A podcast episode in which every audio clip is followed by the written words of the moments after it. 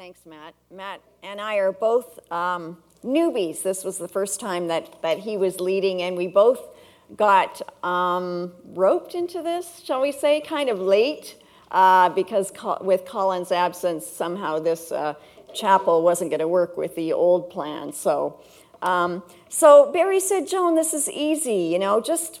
I mean, Janet did it last week. She just talked about some things she'd been reflecting on over the summer. And I thought, okay, what have I been reflecting on? Work. That's what I've been reflecting on. What, Janet? You're holding something against him? It was very, oh, he also said it was excellent, was yes. Um, he was trying to sell me on this, so. Um, and I thought, and then I also always look at the calendar. There's nothing really on the liturgical calendar, but on the other calendar, there's Labor Day. And so I thought this is a good chance for us um, before the onslaught of students as well, because it's kind of an unnatural setting right now, isn't it? I uh, realize that I've transitioned into this in an unnatural setting. And last week I was walking through the hall and the camp was going on. I thought, what is all that noise and commotion? And I had this sort of resentment rising up until I checked myself and said, wait a minute, we're here for students, right? And uh, uh, if I'm the dean of students, I think job security depends on there being some students around. So, change of attitude called for. Uh, but I haven't experienced it yet. So, work who needs it? What's God got to do with work? Our culture gives some really strong negative images about work, right? It says things like I found a couple of cartoons. Uh, Barry doesn't quite do this. It's Monday, get to work. Uh, we haven't gotten to that point yet. Maybe Gary, I don't know. Um, how about this one? I like work. It fascinates me. I can sit and look at it for hours. Well, maybe you can in my cubicle, in my fishbowl. I can't quite get away with that. Work is often called this the rat race, right? That, and, and so this completely negative. Who wants to do this? You're just running with the other rats. And the problem with win- winning the rat race is that at the end of it, you're still just a rat, right? And then the only way to make some sense out of work is this one is that you can you can use it as a ladder to climb up because the what's at the end is money and that's what it's about because money means freedom, and we just put up with work because it's a way to get money and to get freedom, supposedly. Well, I'm here to tell you that work is actually a good idea, and it's God's idea. And we go back to creation to look at that. That's why we sang a number of songs about creation. That first of all, God works. Um, often when we focus on creation, we focus on, you know, God's word is power, the power of God's word. And that's really true, that some things God spoke into being, but there are also things that God did. Uh, he worked. It says this um, God separated the light from darkness. This is something that he was involved in. He made two great lights. He created the great creatures of the sea. He formed a human being and breathed into him God's most intimate um, creating act. And, and, and it says now the Lord had planted a garden in the east. Isn't that great? Don't you like to think of that? Of God, um, you know, rolling up his sleeves and, and planting a garden. And, and it's almost like children playing, making sandcastles or playing with Play Doh, God creating a human being and breathing into him. So God is busy. God is active, He's involved, He's doing things. And there's a pleasure in what He does. And it's also a, a um, there's also rest involved. There's always this doing, satisfaction. It's good. It is just good. And then rest. God rests from his work, which is a piece I think we forget about sometimes. And then humans. Humans are created to work. God creates humans not simply to lounge around in the garden and hang grapes and you know eat them and that sort of thing, but but He gives He gives the human beings jobs to do.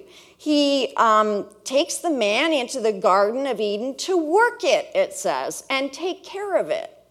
And you know that he gave Adam this job, right, of naming the animals. I don't know how many there were, but imagine them coming by and Adam's inventing and making up. See this imaginative, playful process that work is? I'm sure brought Adam joy just as it had God.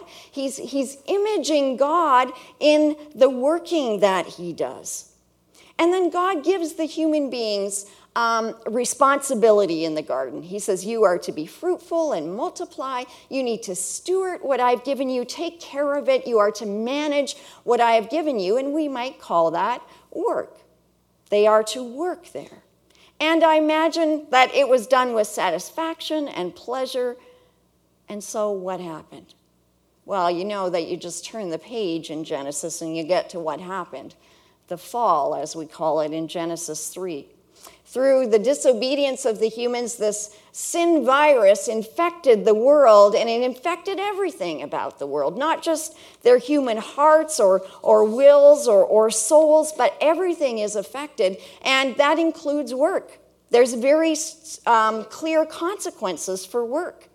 God says to Adam, uh, Adam and Eve, Cursed is the ground because of you. Notice the human beings are never cursed but the ground is cursed. It's now going to be against the human beings. Work, the pleasure uh, of that work has been taken away because now it's through painful toil that they're going to eat of it. And the ground is going to produce thorns and thistles, all of those negative things that come against us as we work, because now by the sweat of your brow you will eat your food. It's affected. Work still needs to be done humans are wired to work. Things have to be taken care of. And in fact, you could argue there's more to be done now than there was in the initial creation because now we have to contend against the effects of sin in this world. And we all experience that, right, in our work. Even though we work at Tyndale University College and seminary or we study there or we're doing something else there are the effect of sin has infiltrated our work.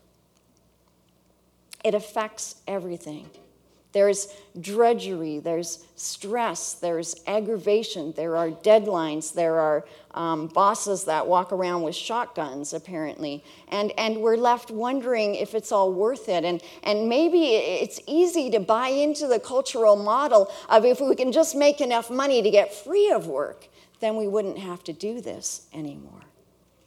So, what do we do with the brokenness of work in this world? Well, we also believe as Christians that the fall, sin, isn't the end, right? There's redemption through Jesus. And redemption also affects our work. God's plan, I was struck that we also sung songs that talked about creation restored again, that that is God's God's desire is that things again in some way can be as they were at the beginning. It says this in Colossians that about Jesus, God was pleased to have all of his fullness dwell in Jesus, and through him to reconcile to himself all things, whether things on earth or things in heaven, by making peace through his blood shed on the cross. Not just reconcile to himself human beings, but reconcile to himself all things. And we see in Romans 8 the image of creation itself groaning because things aren't as God originally intended them to be. Everything is affected by sin. And that includes then the area of our work that God wants us wants to see reconciled work, vocation, calling. Whether that is gardening or, or parenting or school bus driving or working at a computer or building something, somehow what we do can be redeemed. So, what does that look like? Well, there's a couple of clues in the New Testament. First of all, Paul says, and it, I, I admit the context is a little different here, but what he, he says is so whatever you eat or drink or whatever you do, do it all to the glory of God. Do it to the glory of God. There's a sense of not buying in to culture's idea, not just thinking this is drudgery so that I can do something else, have freedom, but doing what I do to the glory of God. Then in Colossians 3, let every detail of your lives, words, actions, whatever, be done in the name of the Master Jesus, thanking God the Father every step of the way. Again, there's, there's an attitude there. There's a sense of directional living that, that our, our, our work, everything that we do, is directed to the glory of God and in the name of Jesus. And notice the thanksgiving in there, thanking God, because thanksgiving can so change our hearts and our attitudes. And a little few verses later in Colossians, whatever you do, this is actually instructions to slaves or uh, workers or servants, whatever you do, work at it with all your heart, as working for the Lord, not for human masters, since you know that you will receive an inheritance from the Lord as a reward. It is the Lord Christ you are serving, not just at Tyndale but wherever you are, wherever you go, the Spirit of God is with you and goes on you. It's not like you walk through an office door or the subway and God says, Oh, I'm not going there. I'm withdrawing my spirit from you. God goes with you wherever you go. He's with my husband right now, working at his office downtown Toronto. He's with my, my daughter, um, working at Yonge Street Mission. He, he, God is wherever we are, and He is in what we are doing. The kingdom of God is coming through how we are directing our work towards God and Jesus. There's no time in our lives from which God is absent. There's no place where we go where God says, "Oh, I'm not I'm not following you or I haven't been there." Whether it's menial work or volunteer work or paid work or delightful work or drudgery for an hour, God is in it and he cares about what we do. He wants us to be inspired, which is filled with the Spirit. The Spirit is in it if we offer it up to Him as worship. I, I love this quote from Martin Luther King Jr. Apparently, he was speaking to a group of, of high school students, and I imagine they would have been African Americans, you know, in the 50s. Um, and so they didn't think they had a lot of good job prospects because of the tensions. And, and he says to them, If it falls your lot to be a street sweeper, the implication being if that's all that you are going to be able so that's the only job that you can get right now if, if all you are is a street sweeper he says sweep streets like michelangelo painted pictures sweep streets like beethoven composed music. Sweep streets like Shakespeare wrote poetry. Sweep streets so well that the hosts of heaven and earth will have to pause and say, Here lived a great street sweeper who swept his job well. Here lived a great administrative assistant who administered well. Here lived a registrar who registrated well. Here lived a student who, who studied well. Here lived a dean who deaned well. Here lived a techie who techied so well nobody else could understand what he was doing. Here lived many douloi Christu who served well. As we enter a new season, again, Labor Day is soon upon us, and these halls are going to look very different next week and the week after that. Let's offer up our, our vocation, our worries, our stresses, our cares, our work to God who delights in his children. And I'd invite you to stand now as I lead you in prayer. And after that, we're going to have a song of dedication before we go. And I would actually like to invite you, if you um, feel comfortable, to, to open up your hands. And uh, I'm going to lead you in prayer. We're going to open up our hands and as a sign of offering to God all these things that we've talked about today. God, Creator, Redeemer, Sustainer. Here we are, your people gathered in a certain place and time from the busyness of our day.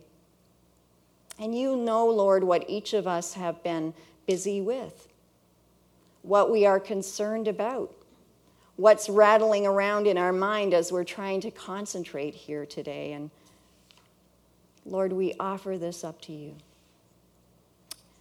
We put before you, Lord, all of the students whose names we know who are coming but all of those who, whom we don't know yet, but whose names are, are in our computer or maybe haven't even registered yet, but whom you are calling to come here.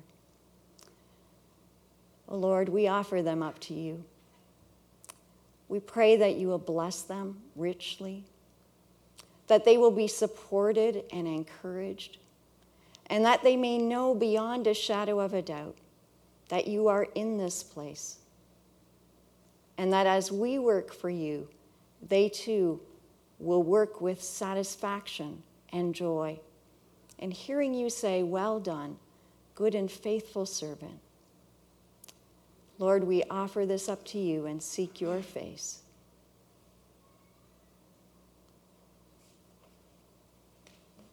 Take our lives, Lord, as we offer them to you.